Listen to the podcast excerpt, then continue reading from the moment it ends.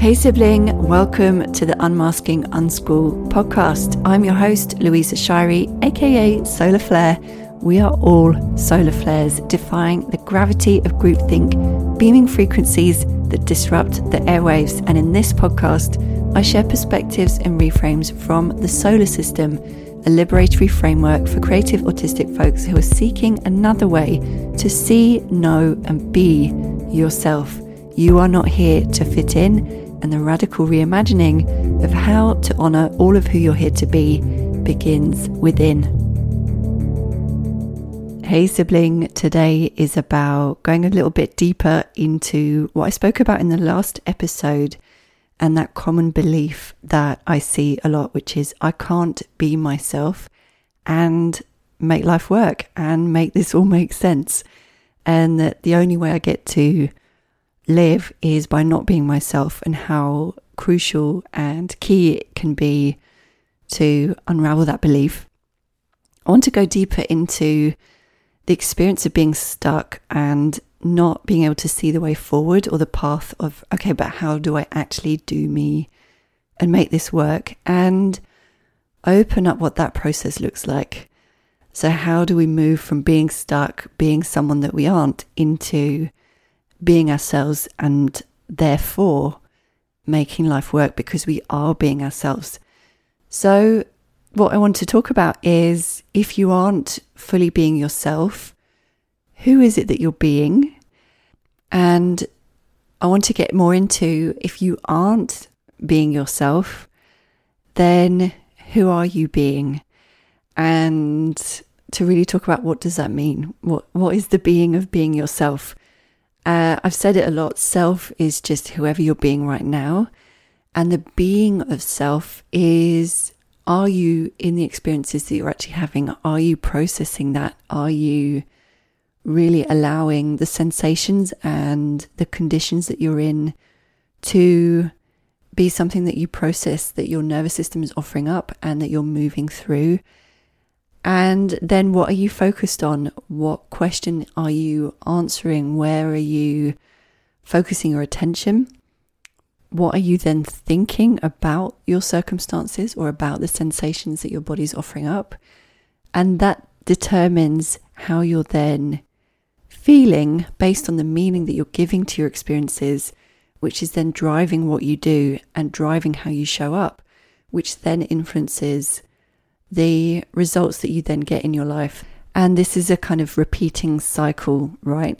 And where we have agency is not in trying to ignore or suppress or pretend that we aren't having the experiences that we're having, but is to really know what am I making them mean? And how is that then influencing how I'm showing up? And when we have an idea of self that has come out of a lot of misunderstanding and misrepresentation, people misinterpreting you, that belief, that idea, that collection of thoughts about self is an interpretation. It is a lens through which you're interpreting your experiences. And it's going to have a big impact on how much you feel able to be in a way, to act in a way that is true to you, and how much you are thinking and interpreting your experiences in ways that actually feel good and feel empowering and feel like there are possibilities and that drive you to show up to your life and respond to people in your life and your choices and your decisions in ways that reflect that. So, I'm going to speak to the process of getting unstuck as a process of learning how to become that aligned, more authentic self in terms of the meaning that you're giving to who you are. And I'm also going to talk about how my program, my Unmasking Unschool, helps you do that. So if you're interested to know more about that, you can click the link that's in the top of the show notes of this episode, or you can go to my website, SOLA Systems, S O L A systems with an S on the end dot xyz and you'll see the information on the main page. Anyway, so this episode is going to be relevant for those of you that are looking to move beyond the ways of seeing yourself that have come from other people and to move beyond the standards of living that that's led you to have the level of ambition the the learned ideas that people gave you about who you are about what you're allowed to do about who you're allowed to be what you're allowed to aspire for. If you're looking to move beyond that this is for you. So we develop a habitual self. Let's start with that. And that is that your your thinking, your ways of responding to your life to other people become a kind of habitual pattern, right? There are so many options, decisions, possible ways of responding to our life in a day or in an hour that mean that if we were to make every single one of them conscious and intentionally chosen, impossible, right? Our brains can't deal with that amount of decision making so, what does it do? It just automates most of them, right? So, we operate with this kind of working model, these working assumptions, which is another way of saying beliefs, assumptions for what life is, for who we are, who other people in our lives are, and what we do when we uh, encounter a specific environment, like the things that we do when we come home, we take our shoes off or whatever the, the, the automated things are that we do, right? You've probably experienced, I don't know if you drive or if you do things that you do on a regular basis, like walk from one place to another, like maybe you walk to work or you or there's some kind of regular pattern and you get there and you can't remember the journey, right? Because you've just done it on autopilot. So most of who we're being is an autopilot version of self, right? It's a habitual self. And we just run on that. And that becomes a kind of homeostatic, um, safe zone of normality, right? This is just what we do. It's on autopilot unless we have a reason that is to examine those choices or decisions, right? Something unexpected happens. Uh, there's a package on the doorstep and we're interrupted and then we're opening that instead or we meet someone on the way home and we have a conversation or a big life event happens and we start questioning why am I living this way? All of these decisions that I've just assumed are just like what I do, I'm now looking at in a new way. So we run on autopilot unless we're interrupted uh, by something that wakes us up to that autopilot to those decisions, to how we've been being, and enables us to make a new choice. So it's that habitual self who is, if you're stuck, if you're feeling like life isn't working the way you want it to, you haven't found a way to make things work, it's that there's a habitual self that is showing up to your life in a certain way that is this kind of unconscious, automated way of not just acting, but also just interpreting, meaning making, thinking, believing. It's the, the assumptions that we've made. It's those assumptions that we have to unlearn to get out of the stuck because it's those that we have to unlearn to start being ourselves. So, the emergent self that we're wanting to become, that our inner being is inviting us to step into when we're feeling pain in our life, when we're feeling frustration. But that self, that new self, is unpracticed. It's a series of decisions that we haven't made yet, of new decisions that we haven't made yet, right? It's outside of what we've habitually done. It's not the same programming that our automated self has been running. And so, what we are experiencing in our life is a result of that automated self. So, the quality of your relationships, the way that you live, the structures, the way that you work, what you make things mean, the regular emotional states and moods that you're in, all of it, right, is a result of running that particular programming, that automated self. But that automated self isn't one that you sat down and you came up with and you wrote and you made decisions around, right? It's an automated self that was influenced and shaped by the uh, by everything that you've ever been through, right?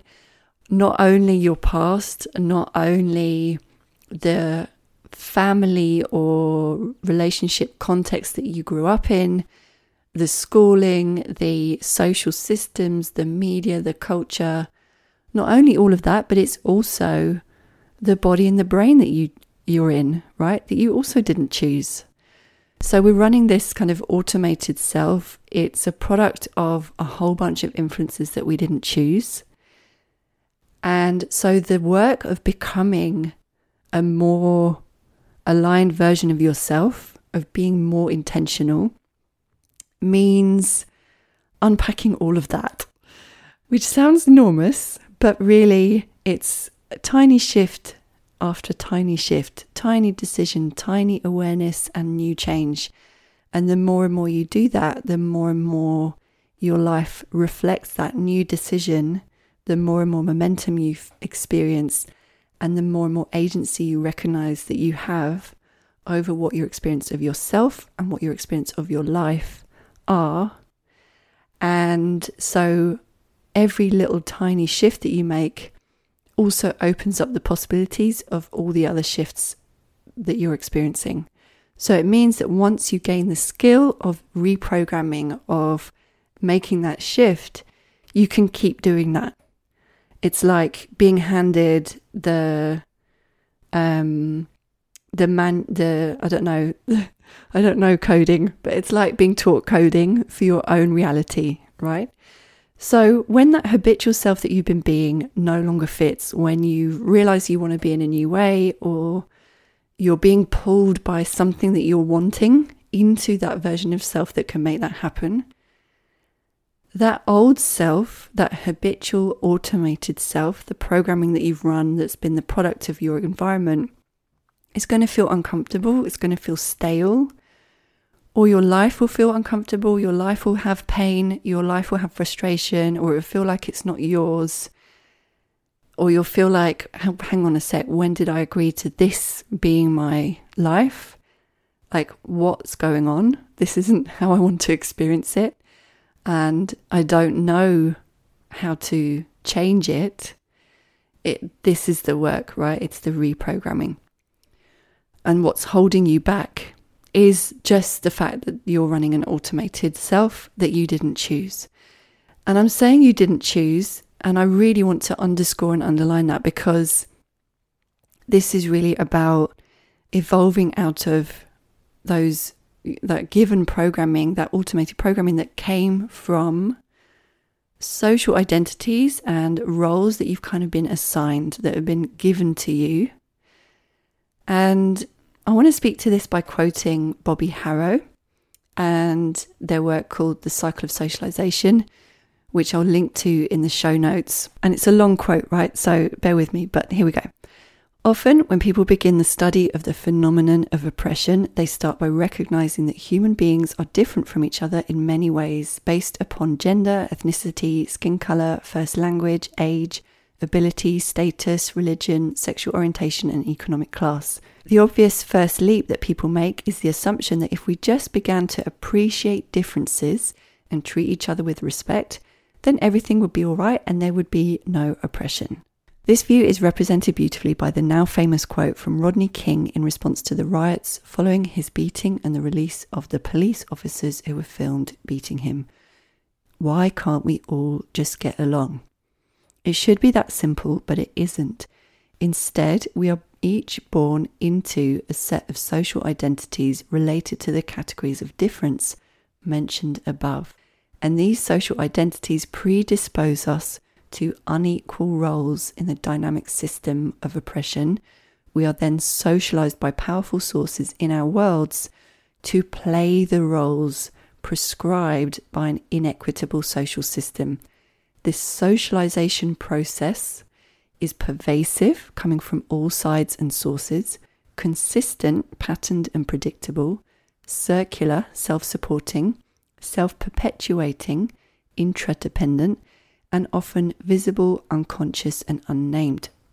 In struggling to understand what roles we have been socialized to play how we are affected by issues of oppression in our lives, and how we participate in maintaining them, we must begin by making an inventory of our own social identities with relationship to each issue of oppression. So I'll link to that in the show notes. And so, social identities we absorb, right? We take them on as if that's who we are because those are the messages that we get over and over and over. And that are also enforced within the specific cultures that we're in, right? And the, the layers of imperialism and punishment and control and judgment and exclusion that mean that if we deviate from those roles, then other people respond to us as if we are being a danger or we're being wrong or we are a problem. And it, it's so these systems are designed to keep us in our place, right? And so, what this means for you in this work of unlearning uh, and rewriting those that, that encoding, right, is that those roles have. It's not only that it's in the messages that we receive, but it's also uh, that our nervous system it's reinforced in our nervous system as being that role equals safety and that deviating beyond them equals lack of safety and what this also encodes us to, to believe is on a deep level that we don't get to choose our own social roles and so we're given these roles and they don't fit us. And the natural response would be to set a boundary, right? So a response of anger or rage uh, at being seen a certain way or not having control about who we're supposed to be or what we get to do, right? And so that rage, that anger is often then internalized. We are encouraged to swallow it, and that rage and anger is seen as a problem. And I'm going to link to a resource in the show notes about this false sense of of a right to comfort and uh, how that shows up for people in power, specifically in this resource, how it maintains white supremacy as a system of harm and as a condition for which discomfort is necessary to dismantle, right? So we are entering into a space of discomfort when we are confronting these patterns of socialization. So, discomfort is an, a necessary component, but I also want to speak about this on a nervous system level. The other day, I saw a video that's probably decades old, but it's relevant. So, in this video, there's a guy in a lab coat. He has a bunch of fleas that look like tiny dots jumping around, and he collects them into a glass jar, puts the lid on for three days, and then after three days, he tips them out onto the bench and these fleas in the video then are jumping as if the glass jar is still there. So they're keeping to the height of the glass jar and the shape as if it's still around them and, and, and keeping them in. And apparently they stay like that. And even their offspring also only jump to the height of the glass jar, even though it's actually no longer there as a physical limitation. So we bump up against these external limitations, these like lines not to cross, uh, these roles that we've been socialized into. And uh, in our response to them, we learn to internalize that as a holding back, as a pulling back, as a instead of experiencing that pain again, I'm going to hold myself in. And I and this is what keeps us also stuck, right? It keeps us in the frustration and in the sense of helplessness because when we've experienced leaping too high or moving away from the group, it hurts. And so we brace and we hold ourselves back and we change and modulate our behavior away from our natural and inner self having external expression. And so that holding back becomes a, a, a, pattern in the body, not just in our thoughts and not just in our beliefs, but also in our nervous system. And so this becomes a, a lived reality, right? Our those those working assumptions become our lived reality in our bodies and in the way that our body's chemicals and nervous system and physiological workings use that as a kind of stabilizing homeostasis norm. So sometimes the glass jar isn't there anymore.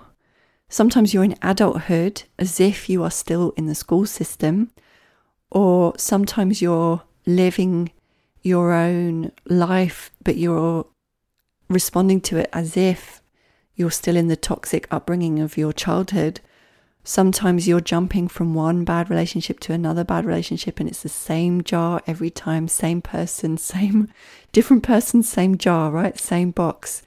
Because in our nervous system, we've adapted and adjusted to that being our reality, that just being normal, that being the familiar, assumed reality that we are inside of.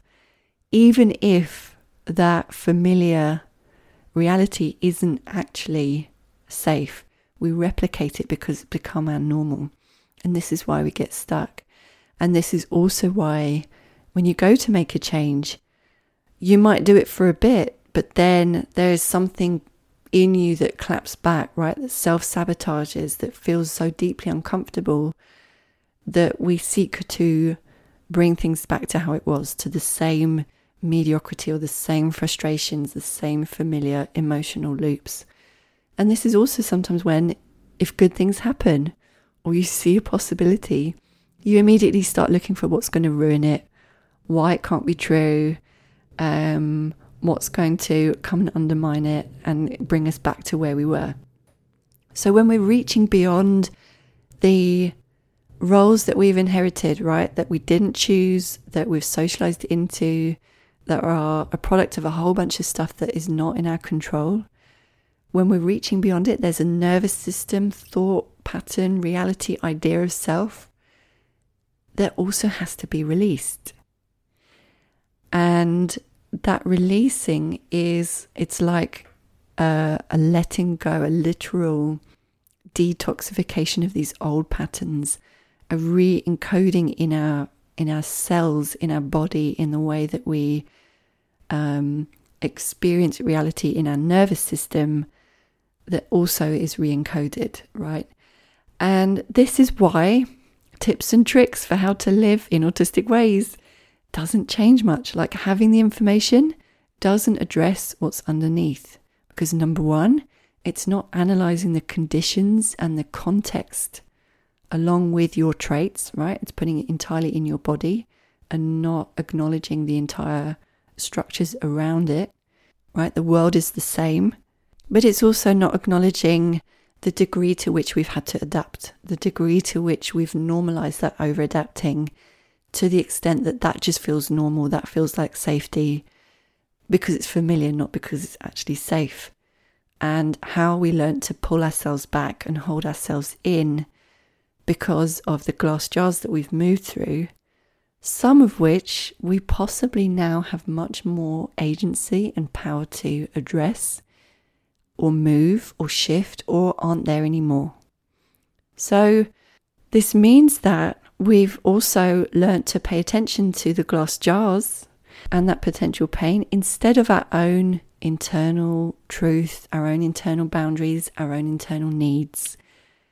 And we've started to then mistrust our own boundaries, our own needs, our own internal direction. So, the work of becoming who you are here to be, of unlearning those old roles, is also the work of relearning how to trust and sense those internal um, instructions, right? Which is what I call self connection. It's it's coming back to them and learning more and more that those are real and that you get to believe them, right? So if you're feeling stuck, I want to offer that it's because you're habituated to a social role that no longer fits or that never fit. A role that has you staying inside certain lines or lies of so called normal, so called correct, so called right, so called good. And that those lines, those lies, and the vigilance around them have become the glass jar that you've internalized, but it's now that that's keeping you stuck. While there are collective, systemic, structural, familial, upbringing, media aspects to what created that stuck and where the responsibility for creating them, the blame lies. The actual work of undoing the internalized aspect of that can only be done in you. But it also needs a social context for healing, right? It needs a social context to experience the self outside of those socialized roles. So, another person, a community, a relationship, a group, people that can believe and affirm who you're becoming, that inner self, your inner truth, what you've experienced, what was hard, what you've struggled with, and the desires and the wants and needs that you have, and affirm and reflect those back to you so that they can more and more start to be experienced by you as real. So, how do we do this? so, this process of becoming is what I hold space for in all of the work I'm doing, right? In the containers I offer and in the coaching calls. It's really about you coming into self chosen roles until your inner self and the the needs and wants and secret dreams that you have in you are also starting to more and more become reality. Now, this isn't one big leap.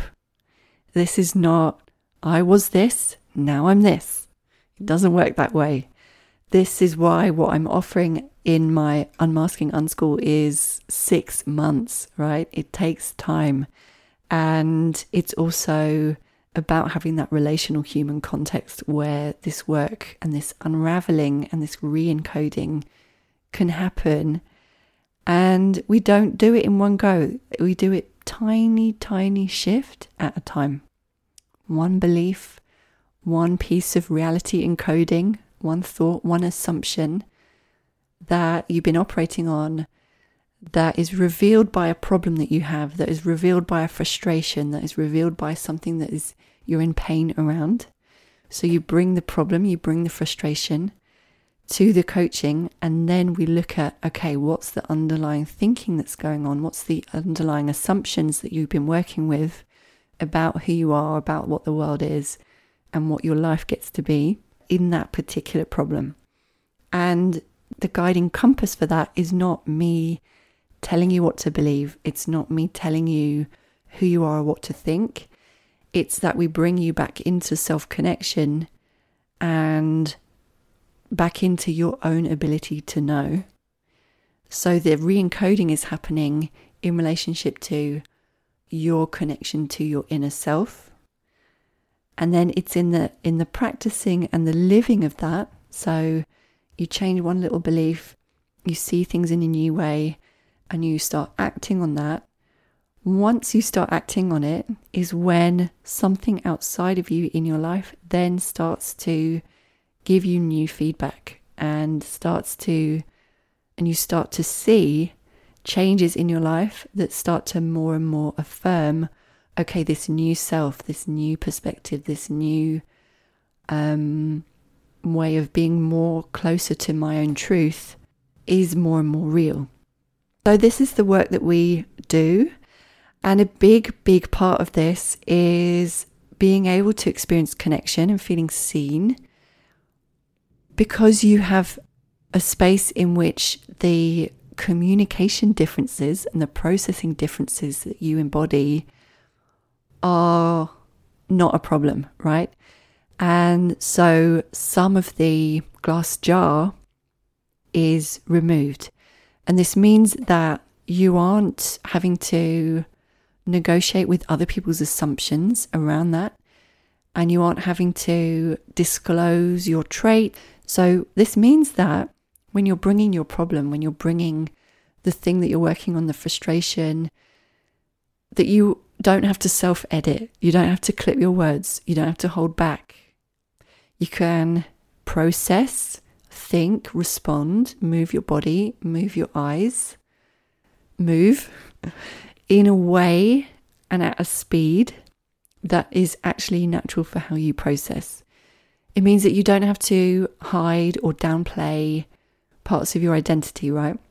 We also don't interpret autistic traits as being like this separate silo from everything else. No, this isn't just that you're autistic, there are other aspects of your socialized roles and identities that play into this that mean that you can't separate those out.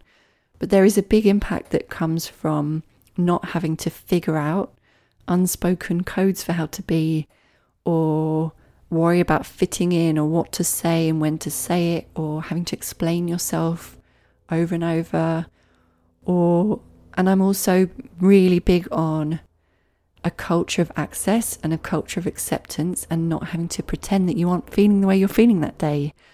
Or if you're having a non-verbal moment or you're having a, a, a way that you want to show up that would serve you this is a space where there isn't a specified way to show up, right? You don't have to do anything that you don't want to do or speak when you don't want to speak or be uh, be anything other than who you are in that moment to yourself. And then as well as the analysis of the context and the necessity of acknowledging that that context is what's hard and removing the communication and processing barriers. There's also a process that the modules of the course element of this take you through, which is a series of self reflective exercises to identify okay, how is the ways I've been socialized showing up for me right now? In my beliefs, in my assumptions, in my habitual self? And so you go through this process so that you can really identify where your work is and what to bring to coaching then you gain two skills. You learn the skill of self coaching, of transforming those assumptions, those beliefs, those patterned encodings, and you learn the skill of being coached. And so in this program, you get access to weekly coaching. You get coaching for as long as you want it. Um, it's a six month program, but you get to stay. So this means that there isn't a correct pace for moving through this. And you get to witness other people being coached around highly relevant experiences and um, beliefs that they're moving through.